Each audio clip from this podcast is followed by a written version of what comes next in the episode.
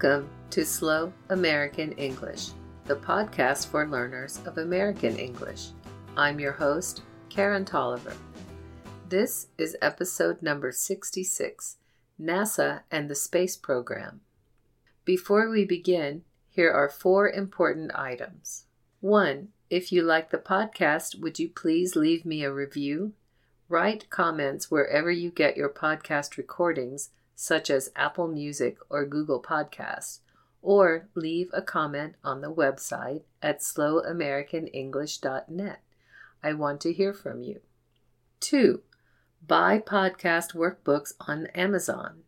Use all the workbooks either with or without the podcast recordings. Teachers can use the pre planned lessons for listening, reading, speaking, and writing. Students can use each lesson for self study. Get them in print or Kindle versions. 3. Thank you to my Patreon patrons. You help pay for web hosting and other expenses. Without you, I could not help English learners all over the world. If you are not yet a patron, please visit patreon.com slash slow American English and become one today. 4. Download free bonus material for this episode at patreon.com slash slow American English. It's a PDF file that contains a 20 word space vocabulary exercise with answer key. And if you are a patron, you can use this exercise along with the regular exercise worksheet for this episode. Now for the podcast. NASA stands for National Aeronautics and Space Administration. Unlike other U.S. government scientific organizations, it is not part of any of the executive departments. Instead, it is independent and not connected to the military. It oversees not only the U.S. space program, but also aeronautics and space research. NASA was formed in 1958 from other government agencies. It was established in response to the first human made satellite in history, Sputnik 1, launched in 1957 by the Soviet Union in Russia. Because the U.S. was afraid the Soviets would use satellites for nuclear weapons, the U.S. sped up its space program. This competition between countries was called the space race. It was part of the Cold War. The U.S. launched its own first satellite, Explorer 1, in 1958, just before NASA was formed. Three years later, President Kennedy declared that the USA would put a man on the moon by the end of the 60s. This was one of the biggest projects of NASA. It was named the Apollo program. The phrase moonshot in English now means an almost impossible goal. In all, there were 17 Apollo flights or missions. Apollo 11 was the first to land on the moon in 1969.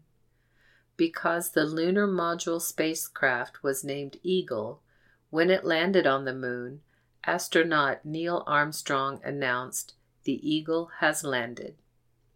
This phrase is now used for any successful arrival or completion of a goal, especially if it was difficult to do.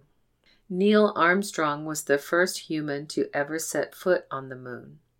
As he stepped out of the spacecraft, he said the famous words, One small step for a man, one giant leap for mankind.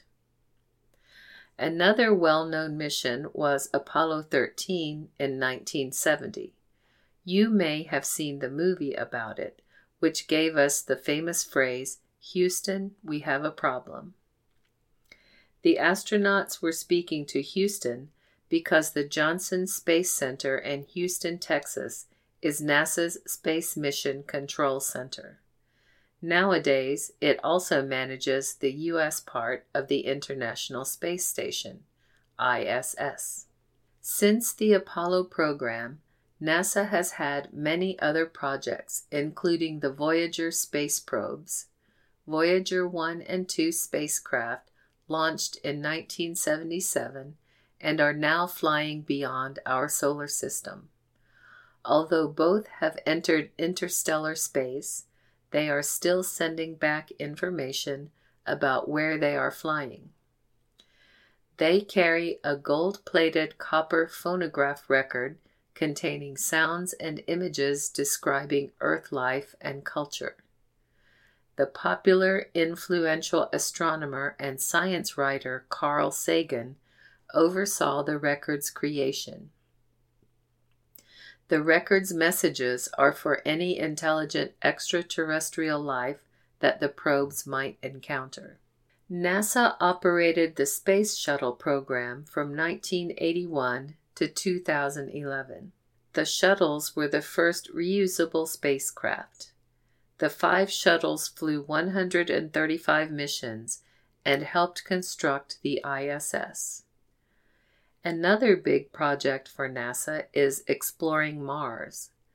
NASA has already landed four robotic rovers, or exploration vehicles, on Mars beginning in 1997.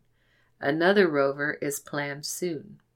Nowadays, NASA works with private companies in launching satellites, space probes, and other missions. You may have heard of the recent success of the SpaceX rockets and spacecraft that successfully took a two man team to the ISS. SpaceX vehicles include reusable rockets in addition to reusable space capsules where people ride. The success of this private company and others has opened up the possibility of space tourism in the near future. Note, remember to visit patreon.com slash slow American English for free bonus material relating to this episode. Download a PDF file containing a 20 word vocabulary exercise with answer key. If you are a patron, you can use this exercise along with the regular exercise worksheet for this episode. Please enjoy and let me know how you like this bonus material. That's the podcast for this time. Slow American English is written and produced by Karen Tolliver. Copyright 2020. All rights reserved. For a free transcript and to subscribe to the podcast, visit slowamericanenglish.net. You can also subscribe via Apple Podcast, Google Podcast, TuneIn, and any other podcast feed reader. Theme music is written and performed by S.W. Campbell and used by permission. Find more music by this artist at soundclick.com slash S-W-C-A-M-P-B-E-L-L. This has been Slow American English. I'm Karen Tolliver. Thank you for listening.